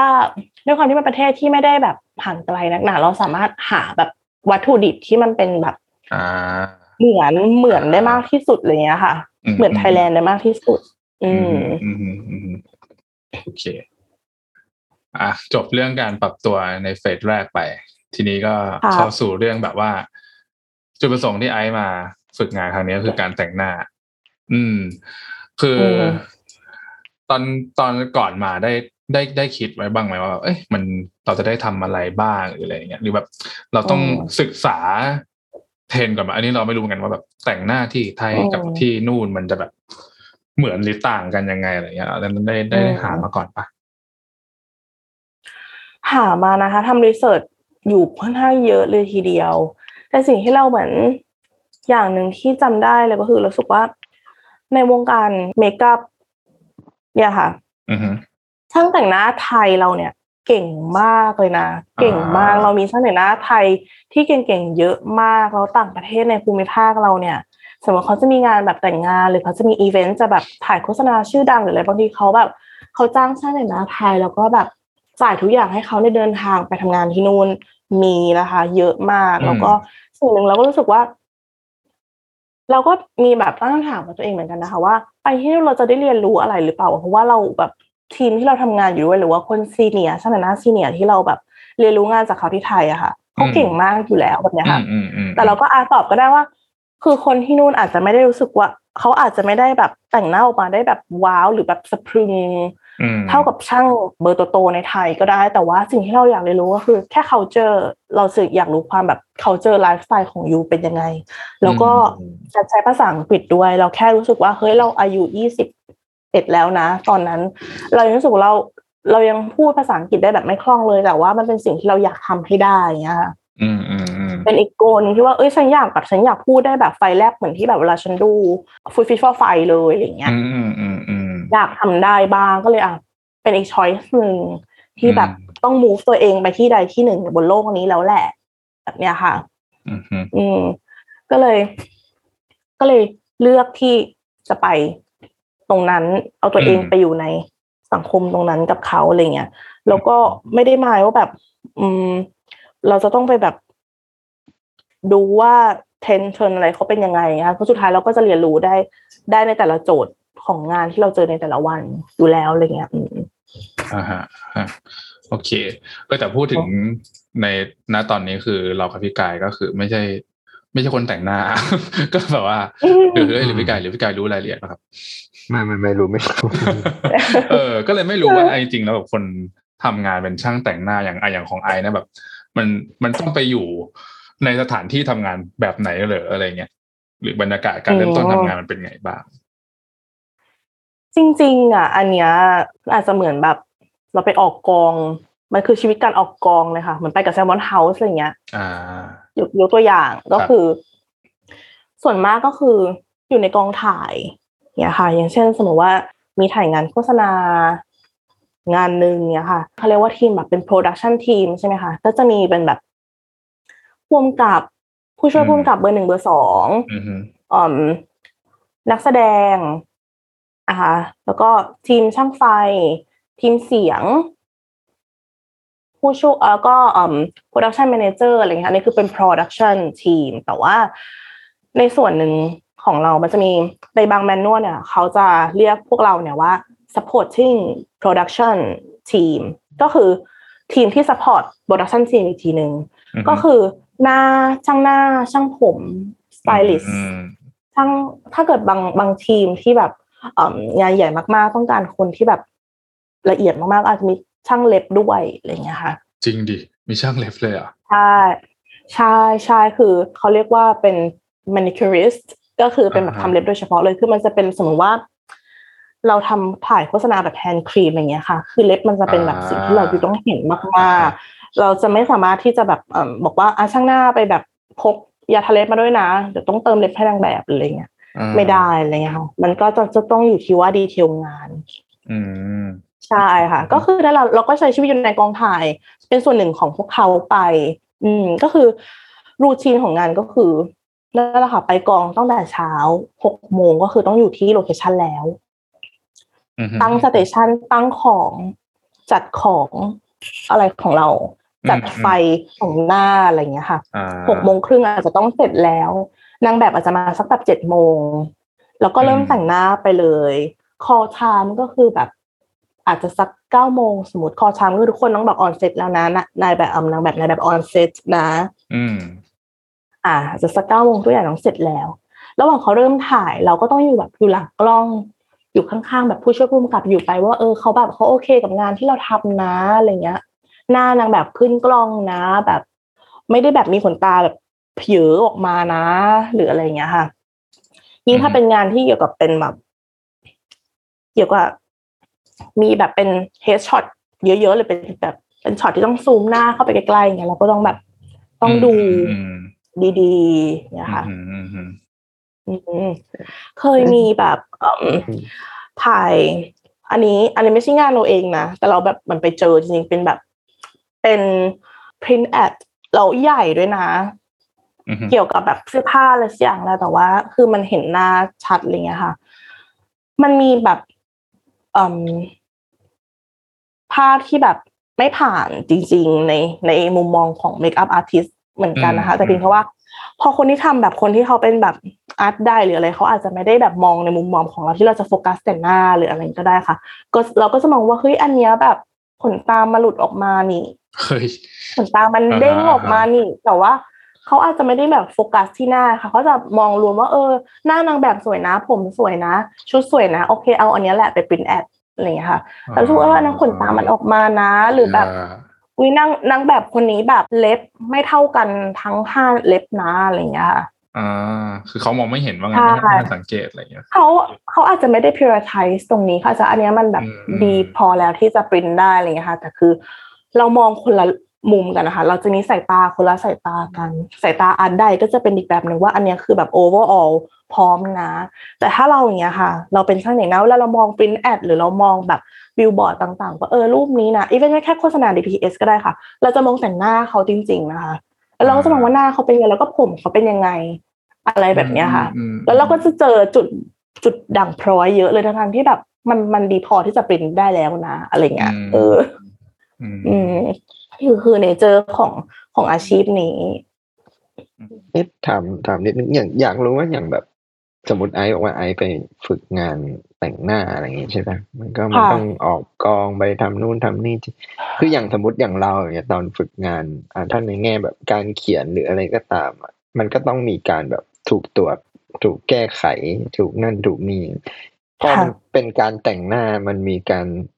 แก้บ้างไหมหรือว่าเขาจะมาปรับแก้เก็บ ตกเนื้องานกันยังไง ส่วนมากเนี่ยสมมติว่าอย่างตอนที่อยู่ฟิลิปปินส์เลยเลยนะคะ งานใหญ่งานหนึ่งที่ได้ทำก็คือ เป็นถ่ายแคมเปญแบบแคมเปญเป็นเป็นแฟชั่นแคมเปญคอลเลคชันล่าสุดของแบบแบรนด์หนึ่งของปินแล้วก็ เราก็แต่งหน้านางแบบผู้ชายกับผู้หญิงอะไรเงี้ยค่ะ แต่งเสร็จคือเขาจะมีโจทย์มาให้เราอยู่แล้วว่าเนี่ย look แรกเป็นแบบนี้นะ เป็นแบบ casual นะนางแบบใส่จีนส์แล้วก็แบบเสื้อขาวเดินแบบสบายๆนะ หน้าก็อย่าเยอะมากเอาแบบสบายๆ natural แล้วก็แต่งไปก็ส่งนางแบบไป on set ถ้าเขาก็จะดูนะคะ director ก็จะรีวิวว่าแบบอืมโอเคนะ ขึ้นกล้องนะหน้าโอเคนะ ผมโอเคนะ เขาจะดูแบบตัวนางแบบจริง ๆ ก่อนแล้วเขาก็ให้ไปแบบอยู่ในเซตแล้วก็ดูที่มอนิเตอร์ว่าออกมันโอเคนะอะไรเงี้ยค่ะ ก็จะมีหลายมีบางครั้งแหละที่แบบ เราอาจจะแบบเข้มแต่งเข้มไปแต่งอ่อนไปหรือว่า บางทีเขาก็อืมบางทีเนี่ยช่วงนั้นมันจะมีเทรนด์ที่ที่ฮิตก็คือเทรนด์แบบผิวแบบ dewy ผิวแบบฉ่ำน้ำอืมอืมเราก็จะแบบ อะมันมันดูสุขภาพดีมาก มันดูดีมากแต่คือแบบ บางคนก็จะไม่ get เขาจะบอกว่านั่นน่ะหน้ามันอืมอะไรเงี้ย มันก็จะเป็นพวกนั้นก็จะเป็นแบบเป็น argument ที่แบบช่างแต่งหน้าก็จะเถียงกับแบบอืมอืมทีมตลอดว่าแบบ นี่คือแบบนี่คือ you บอกว่า you อยากได้ natural look ใช่ไหม natural look คือแบบนี้คือแบบผิวอิ่มน้ำไม่ใช่ว่าแบบแป้งเยอะๆ แบบแบบแห้งๆอะไรเงี้ยไม่ใช่ cakey cakey แบบนั้นไม่ใช่าคือนี่แหละคือ natural นะก็จะไม่ get บอกว่าเขาอยากได้แบบแห้งๆเอาแบบ matte ๆอะไรเงี้ยละอะเราก็ทำตามให้ทำตามใจเขาแล้วก็เอาแป้งเอาแป้งมาลง แล้วก็แก้ไขด้วยการเอาแป้งมาลงนะอืมแล้วก็ไปแบบไปดูที่มอนิเตอร์อะเขาก็พอใจก็คือต้องทำตามแบบทำตามสิ่งที่แบบ ทาง director แล้วก็ทาง production team ต้องการอย่างเงี้ยแหละค่ะ อืม อืมเออจริงก็ยากเหมือนกันเนาะอืมว่าแบบหมายถึงว่าเออเพราะแบบถ้าแต่งหน้าก็จะแบบเข้าใจแบบหนึ่งแต่ว่าบางทีลูกค้าหรือแบบคนในกองถ่ายก็จะอาจจะมอง ก็เรียกว่าไงเทรนด์การแต่งหน้าคนละแบบอีก แล้วก็ผิวเกาหลีไงเราก็แบบ เราก็คิดว่า natural look ตอนนั้นก็คือเป็นเทรนด์ไงแบบผิวเกาหลีเออเออเออ glass skin อะไรเงี้ยอ่าอ่าอ่าใช่ คนเราไม่ get กัน อืมเข้าใจได้อะแต่ว่าจริง ๆ ในในในในในหนังสือเนี่ยไอ้ก็ไม่ได้แบบว่า เล่าแต่เรื่องแบบเอ่อการแต่งหน้าแบบในเชิงเทคนิคหรอกนะเพราะว่าก็แบบพยายามเล่าให้แบบว่า คุณผู้อ่านได้ได้ได้สนุกด้วยกันได้อะไรเงี้ยฉะนั้นเรื่องหนึ่งที่อืมที่ไอจะเล่าหยิบขึ้นมาเล่าบ่อยๆก็คือ แบบความสัมพันธ์กับผู้คน ที่ได้พบเจอในกองถ่ายในมะนิลาอะไรอย่างเงี้ยเออ เป็นมันรู้สึกยังไงบ้างเวลาแบบว่าได้ได้คุยกับคนเหล่านี้ หรือได้ได้พบเจอเรื่องอะไรใหม่ๆไหมก็จริงๆอะสกิลหนึ่งที่เรารู้สึกว่าเราทำได้ดีก็คือการคุยกับคนแปลกหน้าอืมมอันเนี้ยคือเป็นตั้งแต่เด็กแล้วเนี่ยค่ะ แล้วก็ทำได้ดีด้วยนะ แล้วก็อืม enjoy ที่จะทำมันไปเรื่อยๆค่ะ แล้วก็เหมือน เหมือนพอเราไปอยู่ในที่ที่แบบคนหมู่มาก แล้วเขาก็เป็นเป็นชาติเดียวกันหมดเลย อืมจริงๆมันก็แอบแบบกังวลมีความแบบ มีความไม่สบายตัวไม่สบายใจมวนท้องอะไรอย่างนี้นิดนึงอยู่นะอืมเพราะว่าเรารู้สึกว่าเราเราไม่ inclusive เราแบบไม่ใช่คนหนึ่งของเขาแบบเนี้ยค่ะ แต่ก็จะวนกลับมาที่ประเด็นเดิมแบบว่าเขาเขาคนฟิลิปปินส์เป็นคน friendly พอๆกับคนไทยเลยเหมือนกันนะคะ แล้วก็จะวนกลับมาที่ว่าเขาชอบคนไทย เขาอยากรู้เขาอยากคุยกับเราจะแย่อยู่แล้วอะไรอย่างเงี้ยค่ะ อืมใช่เราก็เลยแบบ ทีมเราก็จะชอบ introduce ว่าเนี่ยเขาแบบ เนี่ยเขาเป็นแบบเป็น intern from อ่า Thailand นะคะเออเออใช่แล้วก็จะแบบอุ้ยเธอไม่ต้องไม่ต้องแบบ ไม่ต้องประกาศขนาดนั้น พอรู้ปุ๊บคือทุกคนว่าเขาเข้ามาคุย เข้ามาแบบ อยากจะรู้ว่าอ๋อเรามาจากไหนนะทำไมเขามาฟิลิปปินส์ล่ะเพราะว่าเหมือนใน ความคิดของเขาอะค่ะ ในความอืมในการรับรู้ของเขาเนี่ย เขาก็จะมองเหมือนกันว่าประเทศไทยเป็นประเทศที่ ก็ถือว่าเจริญในในหลายมุมเหมือนกันนะคะ ในในภูมิภาคอย่างเช่นแบบอาหารหรืออะไรเงี้ย เรามีแบบอืม amazing food นะประเทศยูคือแบบโอ้อาหารของยูคือดีมากนะอะไรเงี้ยแล้วก็แหล่งช้อปปิ้งของยูนี่คือแบบเยอะมากนะแล้วยูสามารถหาแบบทุกอย่างได้ในแบบแบงคอกเลยนะอืมอืม ทะเลของยูก็สวยนะ อะไรแบบเนี้ยค่ะ แล้วก็อุ๊ยประเทศยูไม่แผ่นดินไหวเหมือนประเทศของฉันนะ อะไรประมาณเนี้ยค่ะ เขาก็จะงงว่าทำไมเราไปที่ไปที่นู่นอะไรเงี้ยค่ะ อืมแล้วก็ตอบเขาแหละว่า ฉันแค่แบบอยากมาหาประสบการณ์เฉยๆอะไรเงี้ย แล้วก็อยากรู้ว่าแบบคนที่ทำอาชีพเดียวกันเขาเขาคิดยังไงนะคนที่ทำอาชีพเดียวกันในภูมิภาคเนี่ยเขาแบบเขาใช้ชีวิตกันยังไงเนี่ยค่ะอืมแล้วก็แบบบวกกับว่าเรา เวลาแบบเทคนิคการพูดหรือเทคนิคการที่แบบที่จะสร้าง conversation กับใครสักคนที่แบบเรามีอะค่ะก็จะแบบไอเชื่อมาตลอดว่าเวลาจะพูดกับใครสักคนอะอืมคนเขาจะเขาอยากฟังในสิ่งที่เขาอยากได้ยินอืมอยู่แล้วอะไรอย่างเงี้ย คนเรานะอันนี้คือแบบมันเป็นแบบ จิตวิทยาพื้นฐานนะว่าอืมอืมเขาอยากฟังในสิ่งที่เขาได้ยินนะเขาไม่ได้อยากฟังอะไรที่มันนกาทีฟหรือสิ่งที่มันแบบไม่ดีไม่ดีเลยอะไรอย่างเงี้ยค่ะอืมเราก็พยายามพูดอะไรที่มันแบบพูดอะไรที่มันแบบสร้าง cozy conversation conversation ที่แบบสบายๆลื่นไหลอะไรเงี้ยแล้วก็พยายามที่จะแบบคุยในสิ่งที่เขาสนใจ อืม อย่างเช่นแบบเจอเพื่อนอย่างโจนาสในเรื่องก็คือเป็นเพื่อนที่เป็น เขาเป็นคนเป็นทีมหนึ่งในออฟฟิศเนี่ยแหละค่ะเขาก็จริงๆตำแหน่งของเขาเนี่ยก็คือคล้ายๆกับแอดมินเลยแหละอืม manage แบบออฟฟิศ run ออฟฟิศแบบให้ออฟฟิศวันหนึ่งเนี่ยมัน flow อืมอืมอืมแต่สิ่งที่เขามี passion ก็คือเขาแบบเขาถ่ายภาพได้สวย เขาแบบมี sense ในแบบ fashion photography นะอืมเขา styling เก่งนะ เขามี taste ในการที่จะแบบ mix and match แล้วก็แบบ pick up ชุดที่มันแบบ ทำให้คนคนนั้นอะมีแบบลุคที่โดดเด่นออกมา เขามี skill ตรงนี้เนี่ยค่ะอืมเวลาคุยกับเขาเนี่ย เราก็จะบอกเราก็จะแบบเรา admire เขาก่อนนะแล้วบอกว่าฉันเห็นนะว่า you แบบ talent มากๆเลยนะ ในแบบสิ่งที่ you ทำอยู่เนี่ย อะไรแบบเนี้ยค่ะอ่าเขาก็จะแบบเออ มันก็คือสิ่งที่เขาอยากได้ยินอยู่แล้ว แต่ว่ามันก็ based on ความจริงด้วยค่ะ เราไม่ได้บอกว่าเอออยู่ดีหมูดีอย่างนี้ทั้งที่มันไม่จริงนะอะไรเงี้ยออก็เบสออนความจริงแต่ก็แบบ ทุกคนต้องการการชื่นชมอยู่แล้วมนี่คือแบบพื้นฐานของมนุษย์ อืม แล้วก็เริ่มด้วยอะไรแบบเนี้ยค่ะ มันก็จะแบบ มันก็จะแบบ make friends ได้ง่าย แต่เราก็ไม่ได้ make friends กับทุกคนนะ คนไหนที่มันดูแบบอืไม่ได้น่าคบไม่ได้แบบอืมไม่ได้มีแบบ positive attitude ตั้งแต่แรกเราก็ไม่ได้ไม่ได้เก็บเขาไว้ในชีวิตอยู่แล้วอะค่ะอืมอ่าฮะอ่าฮะเอออะไรอย่างกับคนคนในกองถ่ายอย่างพวกนางมงนางแบบอะไรเงี้ยหรือแบบว่า อืมไม่รู้อะ มีคนเข้ามาอืมพูดคุยกับไอ้มากมากน้อยไหมหรือแบบมีมีหนุ่มไหมจริงๆในหนังสือก็แอบมีพูดถึงอืมบางบางบางบางอ่า บางบางอะเอาแค่เป็นเรื่องแบบถ้าเป็นนางแบบเนี่ยเราได้มีเวลาที่จะได้แบบคุยกับเขาอยู่แล้วเพราะว่าอืมช่างหน้านี่น่าจะเป็นแบบเกือบคนแรกๆอะค่ะ ที่จะแบบต้องไปถึงกอง คนที่อาจจะมาถึงก่อนเราก็อาจจะเป็นทีมกองที่ต้องมาแบบเซตไฟ ทีมไฟนี่น่าจะมาก่อนเราก็อาจจะมาตั้งแต่ตีห้าตีสี่อะไรอย่างเงี้ยค่ะอืมแต่ของเราเนี่ยส่วนมากก็จะได้โดนเรียกประมาณหกโมงอืมแต่ก็คืออยู่แล้วช่างหน้าต้องมาก่อนนางแบบอยู่แล้วอย่างเงี้ยค่ะ ก็คือหกโมงก็คือต้องพร้อม แล้วก็ มันก็จะมีช่วงเวลาที่แบบ ค่อยๆเริ่ม ค่อย ๆ แบบเหมือนวอร์มอัพอย่างเงี้ยค่ะอืมผู้ผู้กำผู้เอ่มผู้กำกับอะไรเงี้ยเขาอาจจะมาสักแบบแปดโมงนี้ก็ได้ใช่ไหมก็คือแบบทุกอย่างยังไม่ได้เริ่มยุ่ง มันก็จะค่อยๆค่อยๆแล้วก็แบบ พอนางแบบมาเราก็จะค่อยๆเริ่มที่จะแบบ break the ice กับเขาอะไรเงี้ยอืมค่อยๆคุยว่า เออ เอออยู่มาจากไหนหรอ เออ แบบสีตา you สวยนะอะไรอย่างเงี้ย เออ I like your hair color นะ หรืออะไรแบบเนี้ยอย่าง อย่างจะมีนางแบบแบบนางแบบรัสเซียคนหนึ่งส่วนมากเนี่ยคืออย่างรัสเซียเนี่ย จะมีชื่อเสียง ในด้านครีเอทีฟด้านแฟชั่นอยู่แล้วในในในมุมของการที่เขาเป็นแบบเขาเรียกว่า model factory อะค่ะอืมก็คือเป็นแบบโรงงานในการผลิตนางแบบ ส่งไปในที่ต่างๆทั่วโลกอืมถ้าเราเห็นแบบนางแบบแบบสูงแบบหกฟุต ผมบลอนด์อะไรอย่างเงี้ยค่ะ เราก็จะดูรู้เลยว่า เออ เขาน่าจะมาจากรัสเซียหรือแบบเป็นประเทศในโซนนั้นค่ะอืม เราก็จะค่อยเริ่มคุยกับเขาแล้วว่าอ๋อเออเขามาจากรัสเซียนะ แล้วก็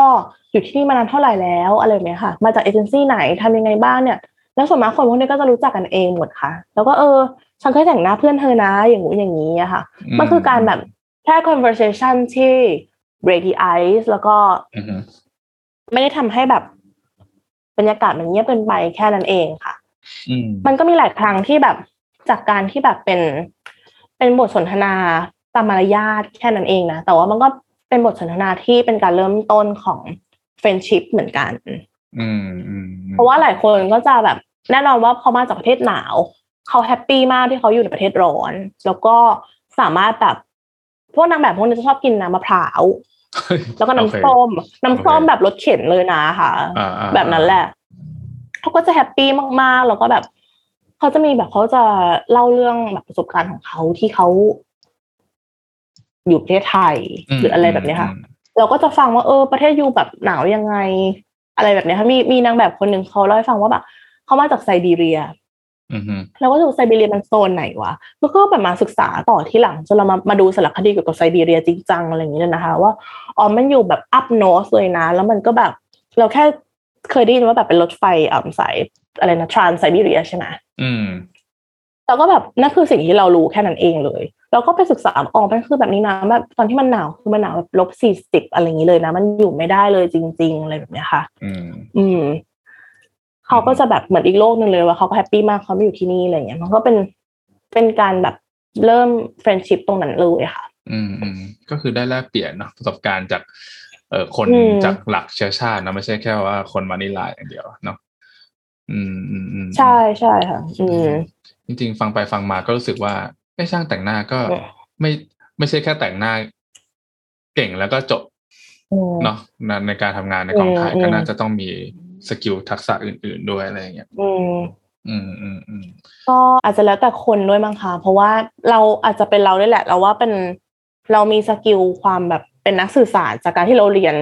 วารสารศาสตร์อะไรอย่างนี้มาด้วยก็คือ เพราะฉะนั้นคือการที่เราจะแบบอยู่ใน อยู่ในสังคมหนึ่งหรือว่าในอยู่ในกลุ่ม เป็นส่วนหนึ่งของกลุ่มใดกลุ่มหนึ่งอะเราไม่สามารถอยู่นิ่งๆได้เลย เราจะเราจะต้องแบบมีมี action อะไรกับเขาบางอย่างอืมอยู่แล้วอะค่ะมีบทสนทนาบางอย่างอยู่แล้วอะไรเงี้ย อืมอืมใช่ค่ะอืมอืมโอเค ซึ่งทั้งหมดนี้ก็ไอ้ก็ค่อยนำมากลับมาเขียนเป็นหนังสือเนาะ ซึ่งจริงๆคนที่อ่านต้นฉบับใช่ต้นฉบับทั้งหมดคนแรก ๆ นี่ใช่พี่กายหรือเปล่านะปะด้วยด้วยแล้วก็ดีนี่แหละทั้งคู่นะใช่ใช่อืมอืมอืมแต่ก็ต้องเล่าให้ผู้คุณหมานฟังได้วยว่า คือเหมือนในในในเล่มไอจะเขียนได้วยแหละว่าไอ้บันทึกทั้งหมดเนี่ยไอได้แบบว่าเอาไปเขียนส่งเป็นเหมือนแบบโปรเจกต์จบเนาะของตอนปีสี่อะไรอย่างงี้ใช่ไหมอืมอืมแล้วค่อยกลับมาใช่เขียนเป็นค่ะหนังสือ อือฮึ ใช่ก็อันนั้นเล่มนั้นเล่มที่ส่งไปเหมือนเป็นเขาเรียกว่าเป็นสารานิพนธ์เนาะอืมอืมหนากว่านี้นะหนาแบบหนาแบบอ่านไม่ไหวเลย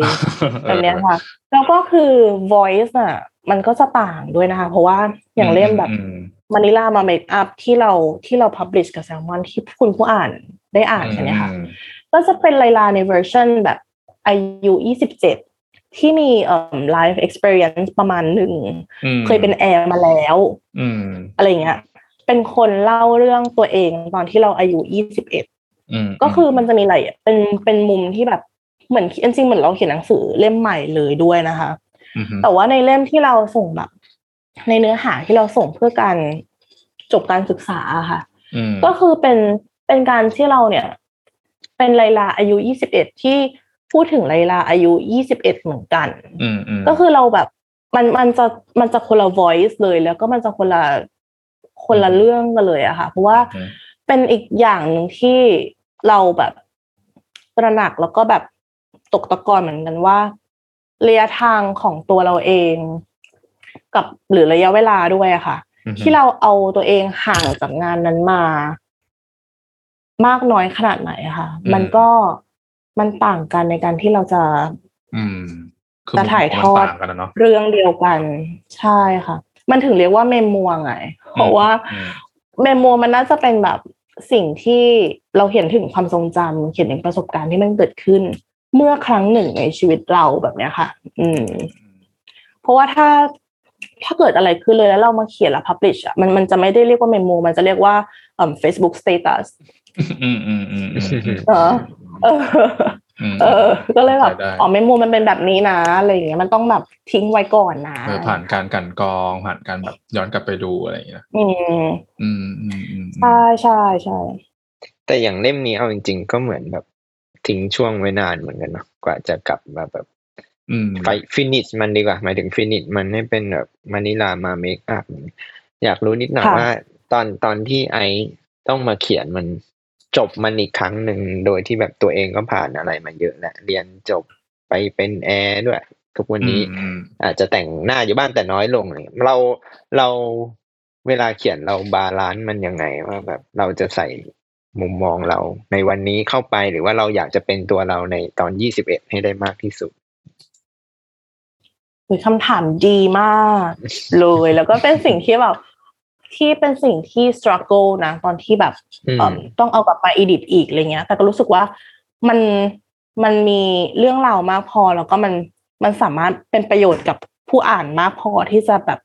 launch ออกไปนะอะไรเงี้ยค่ะอืมแล้วคือตอนนั้นน่ะยังไม่เข้าใจว่าแบบว่าเมมมัวมันทำงานของมันยังไง เราก็คิดว่าเฮ้ยเราแบบเรายี่สิบเอ็ดตอนนั้นกับยี่สิบเจ็ดตอนนี้อะ เราไม่ได้อินกับเรื่องนั้นแล้วนี่อีเป็นว่าอาจจะแบบเหมือนที่มีคนมาจีบหรือแบบเรื่องผู้ชายในนั้นอะไรเงี้ยเราก็ไม่ได้รู้สึกว่าอยากจะพูดถึงเขาแล้ว เราไม่ได้รู้สึกอะไรกับเขาเลยหรืออะไรแบบเนี้ยค่ะ เราจะมานั่งบรรยายได้อีกไหมหรืออะไรแบบเนี้ยค่ะ แล้วก็จนเรามาแบบทำความเข้าใจกับมันจริงๆว่า this is how memoir works ก็คือนี่คือการทำงานคือกระบวนการของ memoir writing ไง คือไอ้ต้องไปแบบ Google ต้องไปทำรีเสิร์ชจริงจังนะอ๋อว่าเป็นมัวมันอย่างนี้นะ มันต้องเป็นแบบนี้นะ อะไรแบบเนี้ยค่ะ แล้วก็มันคือการต้องทิ้งตัวเอง ทิ้งทิ้งไม่ใช่ทิ้งตัวเองทิ้งงานเขียนของเราเนี่ย เอาไว้เลยแล้วก็เอาตัวเองออกมาอืมแล้วให้เวลาผ่านไปแล้วก็นั่นแหละถึงไปเขียนถึงบันทึกความทรงจำว่าแบบมันเป็นยังไงของมันแล้วก็เราก็ได้คำตอบว่า ตัวเองในเวอร์ชัน27 ตอนนั้นแหละ เป็น voice ที่ดีที่สุด ที่จะเล่าเรื่องนั้นอืมพอเรามองกลับไปอะ เราเห็นแบบ อย่างสมมติว่าตอน21นั้นอะเรามองตัวเองตอนนั้นอะเราเห็น อาจจะแค่50เปอร์เซ็นด้วยซ้ำว่าแบบ เรารู้สึกยังไงทำไมเราถึงทำอย่างนั้นอืมเราแบบไม่ค่อยมีลอจิกเลยหรืออะไรเงี้ยแต่พอเราในวัยที่เจ็ดมองไปตอนนั้นน่ะ เราเข้าใจทุกอย่างเลยว่า ทุกการกระทำหรือว่าทุกกิจกรรมที่เราทำทุกความลังเลที่เราจะไปไหนไม่ไปไหนจะทำจะไม่ทำเราเข้าใจหมดเลยว่าทำไมตัวลายลาในวัยยี่สิบเอ็ดตอนนั้นน่ะเขาเลือกที่จะทำสิ่งนั้นอืมหรือเขาเลือกที่จะไม่ทำสิ่งนั้น แล้วทำไมเขากลัวทำไมเขาถึงแบบเฮ้ยตัดสินใจจะไปมะนิลาเลย หรือทำไมเขาไม่กลัวหรือเขาจะแบบเรา work out ในตรงนี้ได้หมดเลยว่าทำไมแบบ เราเข้าใจตัวเองมากขึ้นในวัยนั้นแบบเนี้ยค่ะก็เลยคิดว่า เนี่ยแหละเราจะในวัยวัยนี้เราจะเราจะเล่าเรื่องมะนิลาที่เกิดขึ้นในอดีตเนี่ยออกมาได้ดีที่สุดแล้วมันน่าจะเป็นประโยชน์ ให้กับคนอ่านได้มากกว่าอืมอืมอืมครอบคลุมเออจริงจริงๆมันก็แบบเป็นเป็นเหตุผลหนึ่งนะเพราะว่ามันมันก็อาจจะมีคนสงสัยว่า เอ๊ะทำไมเราเราแซลมอนบุ๊กเนี่ยถึงถึงเลือกที่จะแบบว่าหยิบหยิบหนังสือที่แบบเมื่อเป็นความทรงจำของไอซ์เมื่อประมาณแบบ หกเจ็ดปีอืมที่แล้วมาทำเนี่ยแต่ว่าโอเคอืมพอตอนเราอ่านต้นฉบับอาจจะพี่พี่กายจะมั้งเนี่ยรู้สึกแบบว่าค่ะเออสุดท้ายแล้วมันก็มันมันไม่ได้สำคัญว่ามันว่ามันเก่าหรือมันใหม่ แต่ว่ามันพอพออ่านแล้วมันเห็นมุมมองของแบบวัยรุ่นนะเนาะวัยรุ่นคนหนึ่งที่ได้ออกไปแบบอืมใช้ชีวิตตรงนั้นอะไรอย่างเงี้ยเออเออเออซึ่งซึ่งมันก็น่าจะแบบว่าอืมเรียกว่าไงอะมันก็น่าจะมีใครอีกหลาย ๆ คนที่อาจจะเคยเผชิญประสบการณ์แบบนี้หรือคิดอยู่ว่าเอ๊ะ อยากจะออกไปบ้างเงี้ยแต่ก็ไม่ไม่รู้ว่ามันจะเป็นยังไงอะไรเงี้ยจริง ๆ การอ่านหนังสือเล่มนี้ก็อาจจะเหมือนได้คุยกับเพื่อนเนาะเอออืมช่วยให้ตัดสินใจได้ว่าจะไปฝึกงานที่ไหนดีเออหรือว่าเออลองลองอะไรต่อไปดีอะไรเงี้ยอืมอืมอืมอืมนั่นแหละครับ ก็เลยคิดว่าค่ะน่าน่าจะเหมาะกับหลาย ๆ คน โอเคงั้น เอ่อเข้าคำถามท้ายๆแหละ ก็เลยค่ะอยากจะ ขมวดจบด้วยว่าแบบ ไอ้จากวันนั้นอะไรเงี้ยจากการไปฝึกงานที่มะนิลานะการแต่งองค์แต่งหน้าต่างๆได้พบเจอผู้คนอะไรเงี้ยครับ คือพอมาจนมาถึงวันนี้เออไอไอ skill ทักษะพวกนั้นเนี่ยมันมันมันส่งผลยังไงกับกับชีวิตไอบ้าง หรือหรืออาจจะแบบส่งผลกับตอนเป็นแอร์ในเวลาต่อมาได้ไหมจริงๆก็ถ้าเอาแบบง่ายๆอย่างแรกเลยก็คือแบบ ตอนที่ทุกครั้งที่ไป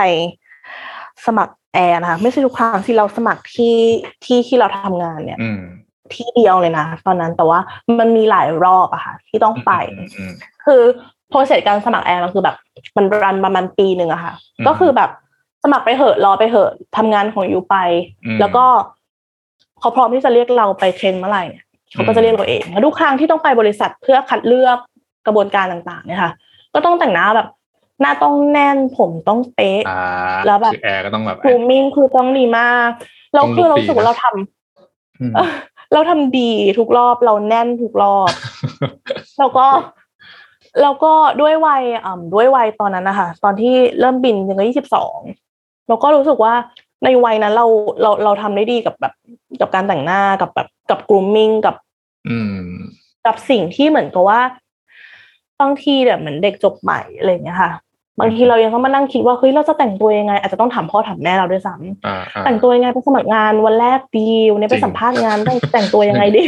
เออเข้าใจเลยหน้าผมยังไงดี แต่เราอะเราอ่านตัวนั้นออกหมดเลยว่าแบบ เราจะแต่งตัวแบบไหนอืมไปสมัครอย่างเราก็จะคิดว่า เออคือลุคที่ไปเนี่ย ด้วยงานด้วย nature ของเอ่ออุตสาหกรรมการบินก็คือต้อง formal ต้องเป็น business look เท่านั้นก็เออ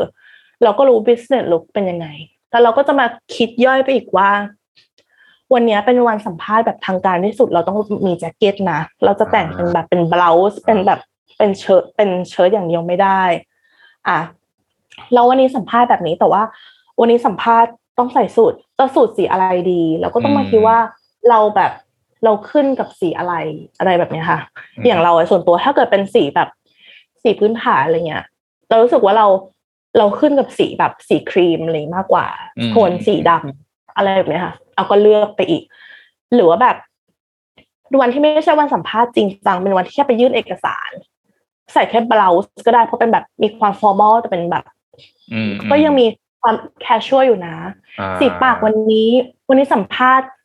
สัมภาษณ์วันนี้เขาแบบเขาจะต้องดูว่าเราแบบเป็นสัมภาษณ์แบบสัมภาษณ์ final official ที่สุดแล้วในโลกอะไรเงี้ยอืมก็ปากปากแดงไปเลย ปากแดงเข้มจริงจังไปเลยอะไรเงี้ยค่ะ หรือว่าไหนต้องการแบบเอ่อวันที่ไปสอบว่ายน้ำอะไรเงี้ยค่ะอืมก็แต่งเต็มเหมือนกันนะ เอาหน้าหน้าเต็มนะลงสระเลยนะคือแบบเออหน้าหน้าเต็มเออหัวเออเต็มลงสระนะแต่แบบ ก็อาจจะไม่ต้องปักแดงไปขนาดนั้นก็ได้หรืออาจจะไม่ต้องติดขนตาไปก็ได้เดี๋ยวว่ายไปแล้วมองพื้นไม่ได้มองพื้นสระไม่ได้อะไรอย่างเงี้ยเออใช่ก็จะแบบดีเทลอะไรอย่างเงี้ยเยอะมากอะไรเงี้ย แต่ว่า มันอาจจะฟังดูเยอะอืมนะคะ แต่ว่าสุดท้ายมันก็มันเป็นเนเจอร์ของของอุตสาหกรรมการบินจริงๆเอาจริงๆเลยเอาจริงๆแล้วคือแบบลึกๆไปกว่านี้ใน ในแวดวงการบินมันมีอะไรที่คนในอุตสาหกรรมอื่นเขาแบบเขาต้องคำถามเยอะมากว่าแบบโอ้โหต้องทำถึงขนาดนั้นเลยเหรออะไรอย่างเงี้ยค่ะแต่จริงๆคือ มันเป็นธรรมชาติของอุตสาหกรรม ทุกอุตสาหกรรม ทุกอืมบิสเนสอืมมีธรรมชาติของตัวเองหมดอะค่ะอืมอืมอืมแต่เพียงเราฟังเราอาจจะแบบว้าวอืมแล้วก็งงอือืมมเข้าใจได้ใช่อืมค่ะอืมอืมซึ่งโอเค อันนี้ก็ก็คือเรื่องหนึ่งนะเรื่องแต่งหน้าอะไรเงี้ยกับอีกเรื่องหนึงก็จะเป็นเรื่องการพูดคุยเนาะที่ไอได้เล่าไปเสียมากมายใช่อือฮึก็ก็เหมือนกับว่าอย่างที่ว่าแหละว่า เป็นแบบ เป็นแชมป์โลกในด้านของการคุยกับคนแปลกหน้าเออเออเออเออแต่ว่ามันก็ เรามีเพื่อนบางคนที่เป็นเป็นแชมป์โลกการคุยกับคนแปลกหน้าเหมือนกันแต่ว่า คือเขาคุยกับทุกคนเลย แต่เราจะไม่แบบ every single person like that คืออมไม่อืมขนาดนั้น แต่ก็เลเซลอาจจะแปดสิบเปอร์เซ็นต์อืมอะไรอย่างเงี้ยค่ะอืมคือเราเราคุยกับคนที่เราต้องแบบต้องต้องเจอเขาต้องคุยต้องมีแบบมีบทสนทนาต้องเจอเขาทุกวันหรืออะไรอย่างเงี้ยแบบอยู่แล้วค่ะอืมก็เลย ทำให้แบบ การเป็นแอร์ก็คือการคุยกับคนแปลกหน้าไปเรื่อยๆอยู่อยู่แล้วค่ะเป็นเป็นหนึ่งใน job description เลยอะไรอย่างเงี้ยค่ะอืมก็ก็เลยทำได้ทำได้ดี แล้วคนที่เหมือนกับคุยกับเราด้วยเนี่ยเขาก็เขา happy ด้วยที่เขาคุยกับเราอะไรแบบเนี้ยค่ะอย่างเช่น อย่างก็จะมีหนังสือพี่เบนเล่มหนึ่งอะที่แบบเป็นแอร์ที่นั่งอยู่ที่ประตูฉุกเฉิน แล้วก็นั่งอ่าเฟซิ่งกับอ่าฮะผู้โดยสารอะไรเงี้ยค่ะ มันก็นั่นแหละค่ะเป็นแบบชีวิตเราเลย คือเราไม่รู้ว่าพี่เบนอาจจะเป็นแบบเขาคงเคยนั่งตรงนั้นมาแบบ แล้วเขาชอบนั่งตรงนั้นด้วย เท่าที่รู้อะนะคะอืมอืมอืมอืมเออ แล้วคือ เรากลายเป็นคนที่ว่าเรานั่งตรงนั้นได้ดีมทางนั้นที่แบบไม่มีลูกเรือคนไหนเลยที่แบบชอบนั่งตรงนั้น เพราะว่าเขารู้สึกว่าแบบไม่รู้จะเอาสายตาไปพักไว้ตรงไหนอืมมันเป็นการเฟซซิ่งไม่ใช่แค่บริษัทข้างหน้าเราคนเดียวมันอาจจะแบบมีข้างๆมีข้างหลังอะไรอย่างนี้ด้วยก็คือ รู้สึกไม่ secure อืมอืมอืม แต่หลายครั้งที่เราก็มี conversation เกิดขึ้นกับคนที่คุยตรงหน้าอะไรอย่างเงี้ยค่ะอืมบางทีเป็นเราเองเราเองด้วยซ้ำที่เราแบบยิ้มอะไรไปแต่เขาก็จะงงว่ายิ้มอะไรกูเนี่ย แล้วก็แบบเออแล้วก็แบบเขาเป็นเป็นตัวของบริษัทเองนี่เขาก็แบบหลบตาหรืออะไรอย่างเงี้ยค่ะ แต่แค่เราแค่รู้สึกว่าไม่อยากให้มันให้มันดูเงียบดูตึงเครียดเพราะว่าเครื่องบินบางบางรุ่นนะคะ หัวเข่าเราเนี่ยแทบจะชนกับหัวเข่าเขาอยู่แล้วด้วยเลนะคะยเหรอขนาดใช่นั้นเพราะว่าอ่ฮบางบางบางรุ่นอะคืออย่างเครื่องเล็กเนี่ยค่ะอ่าอ่าอ่าเครื่องเล็กแล้วก็บางทีอะที่ตรงนั้นไม่ใช่แค่แอร์คนเดียวบางทีบางรุ่นเนี่ยตรงหน้าประตูฉุกเฉินมีที่นั่งแอร์สองสองที่อ่าเราต้องนั่งคู่กันอย่างนั้นนะคะกับผู้โดยสารที่แบบอีกสามคนที่นั่งตรงข้ามกับเราแบบเนี้ยเชียร์คือมัน awkward มากแต่ว่า แต่ด้วยความที่ว่าเราเราคุยกับคนแปลกหน้าได้ดี ก็เลย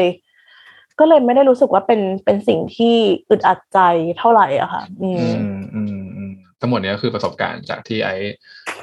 มันก็วนมาไกลเหมือนกันนะจากเรียนวารสารไปสู่การแต่งหน้าแล้วก็แบบมาถึงแอร์ได้อะไรเงี้ยเออเออซึ่งอืมค่ะซึ่งไอ้ก็ได้บันทึกไว้ในหนังสือสองเล่มนะครับพี่กายกายแนะนำหนังชื่อหนังใช่สือครับ ก็มีเล่มแรกครับ Light in Flight Mode ไฟไม่บังคับครับ อันนี้เป็นช่วงเวลาตอนเป็น พนักงาน Air Hostess นะครับอ่ากับที่เราพูดถึงเทปนี้เต็มๆก็คือมามาบูไฮมานิลามานิลามาเมกอัพอันนี้เป็นเรื่องราวการฝึกงานในประเทศฟิลิปปินส์กับการเป็นช่างแต่งหน้าครับก็อันนี้คือผลงานสองเล่มของไอซ์ครับเออซึ่งก็น่าจะมีอีกไหมเดี๋ยวเราก็รู้มั้งเดี๋ยวเนี่ยเขาอยู่ลอนดอนเดี๋ยวเขาง่ายเออเออเอออืมก็ต้องรอติดตามค่ะ ใช่อืมครับให้ให้ให้ไอ้ฝากหนังสืออีกนิดนึงแล้วกันกับคุณผู้ฟังอืมบางคนอาจจะยังไม่เคยอ่านเลยอะไรอย่างเงี้ยอืมแนะนำหน่อยค่ะ ก็สำหรับเล่ม Mabuhay Manila อันนี้นะคะอืมคือเวลาแบบแนะนำตัวเองเนี่ยเหมือนแบบเหมือนนี้เลยอะเหมือนแนะนำแบบแอนแอนชิลีเลยอะเออบนเวทีแบบ มันต้องมีมันต้องมีแบบ tempo ของมันอะแบบอืมเพราะว่าถ้าอยากจะเหมือนออกเสียงให้เหมือนแบบภาภาษาฟิลิปปิโนจริงๆอ่าอะฮะต้องพูดแบบในหนังสือเล่มนี้นะคะ Mabuhay Manila มานิลามา make up เออเออเออค่ะสำหรับเล่มนี้ก็เป็นเรียกได้ว่าเป็น memoir อย่างแท้จริง เพราะว่าเป็นการเป็นการเขียนถึงความทรงจำแล้วก็ประสบการณ์ที่เกิดขึ้นในช่วงชีวิต วัยหนึ่งของเรานะคะ ซึ่งมันสามารถ apply ได้กับคนหลาย ๆ คนเลย ในการที่ไม่ว่าจะเป็นเรื่องเกี่ยวกับการค้นหาตัวเอง ในช่วงวัยนั้นน่ะนะคะ รวมถึงการเดินทางออกนอกประเทศครั้งแรก ทางนั้นที่เราไม่ได้รู้สึกว่าเรามีสกิลที่เราจะใช้ชีวิตต่างประเทศได้เลยตอนนั้นอือฮึแล้วก็บวกกับว่าการ การ work out การการทำงานกับตัวเองอย่างมาก เพื่อที่จะรู้ว่าจริง ๆ แล้วเนี่ยเราทำงานอะไรได้ดี เรา enjoy ในการจะทำงานอะไรในอนาคตอะค่ะเป็นการเป็นการ work out กับตัวเอง ซึ่งคิดว่าสามารถเป็นผู้อ่านที่เป็นเป็นใครก็ได้เลยที่จะที่จะ enjoy กับเล่มนี้ไม่ไม่ว่าจะเป็นเด็กผู้ใหญ่อายุเท่าไหร่ก็ตาม เพราะว่ามันเกี่ยวกับเรื่องที่อยู่คุณทำงานยังไงกับกับตัวเอง มากเลยนะคะ ในเล่มนี้ ส่วนในเรื่องของไลฟ์เป็นไฟหมดก็เหมือนกัน อันนั้นก็ถึงแม้ว่าหนังสือสองเล่มนี้ของไอนาจะพูดเกี่ยวกับสองอาชีพในสองช่วงเวลา แต่จริง ๆ แล้วโดยรวมมันคือการที่เราทำงานกับตัวเอง เลยว่าเหมือนเราทบทวน เหมือนเราคุยเราตั้งคำถามกับตัวเองตลอดในช่วงเวลานั้น ๆ ที่เราทำงานใดงานหนึ่ง ว่านี่นี่คือสิ่งที่ ที่เราชอบนี่คือสิ่งที่เราจะ เราจะอยู่กับมันนะ นี่คือสิ่งที่เราทำอันนี้แล้วมันจะเกิดสิ่งหนึ่งในอนาคตเราที่เราตั้งความหวังไว้นะหรืออะไรประมาณนี้ค่ะ เพราะฉะนั้นก็คือ สามารถเป็นใครก็ได้เลย ที่จะ enjoy กับสองเล่มนี้เพราะว่าผู้อ่านของไอคือมีทุกช่วงวัยมาก ๆ แล้วก็คนที่ไม่ได้รู้สึกว่าอยากเป็นแอร์เลยหรือไม่ได้สนใจเกี่ยวกับเมคอัพอะไรเลยเขา enjoy ที่จะอ่านทั้งสองเล่มนี้แล้วซึ่งเราก็เซอร์ไพรส์เหมือนกันอือฮึค่ะ แล้วก็ฝากไว้ด้วยสำหรับสองเล่มนี้ชิคมากปกสวยทั้งคู่เลย อืมนะคะ โอเค ครับก็นี่ครับ วันนี้ก็ประมาณนี้นะโหคุยยืดยาวเหมือนกันเนาะวันนี้เพลิใช่นเป็นเพลินอืมครับให้สมกับที่ดึงคนลอนดอนมาคุยด้วยเออตื่นมาคุยเลยนะ เนี่ยเออคนละทำโซนเลย ก็จริง ๆ วันนี้ก็นั่นแหละครับ ยืดยาวกันมาประมาณนี้ก็ เดี๋ยวหวังว่าโอกาสหน้าอาจจะได้คุยกับไอซ์อีก ไม่ว่าจะเป็นเรื่องค่ะการงานภาคต่อหรือว่าเผื่อมีหนังสือเล่มใหม่ หรือว่าดีขึ้นดีเราอาจจะอัปเดตชีวิตกันที่ลอนดอนว่าเป็นยังไงกันบ้างอืมนะครับค่ะก็ค่ะ แต่สำหรับวันนี้ครับก็สนุกมากกับการคุยเรื่องฝึกงงฝึกงานต่างครับๆก็อย่างที่บอกไปว่าเรื่องราวที่เหลือเนี่ยที่มันมีอีกมากเลยเนี่ยมันรออยู่ในหนังสือครับแต่ก็สำหรับวันนี้ก็ถ้าใครยังไม่เคยอ่าน เราก็ชวนอืมฟังฟังเทปนี้เสร็จแล้วเราเราก็เชียร์ให้อ่านต่อเนาะเพราะว่ามันก็สนุกสนานอืมอย่างที่ได้คุยกันไปอืมส่วนถ้าใครอ่านแล้วก็ร่วมกัน ส่งแรงใจให้ไอซ์ได้เผื่อว่าเร็วๆนี้จะมีเล่มสามตามมาค่ะ ขอบคุณแซลมอนโอเคด้วยที่แบบ support กันมาตลอดเย้ขอบพระคุณครัค่ะบทั้งครับทีมแซลมอนคค่ะรับครับก็สำหรับวันนี้ครับก็รบกวนไอซ์เพียงเท่านี้ แล้วก็เดี๋ยวสำหรับผู้ฟังก็ได้ค่ะเดี๋ยวติดตามแซมมอนเซตอนหน้ากันต่อไปครับว่าจะมีอะไรกันสำหรับวันนี้ก็สวัสดีครับ สวัสดีครับ สวัสดีค่ะ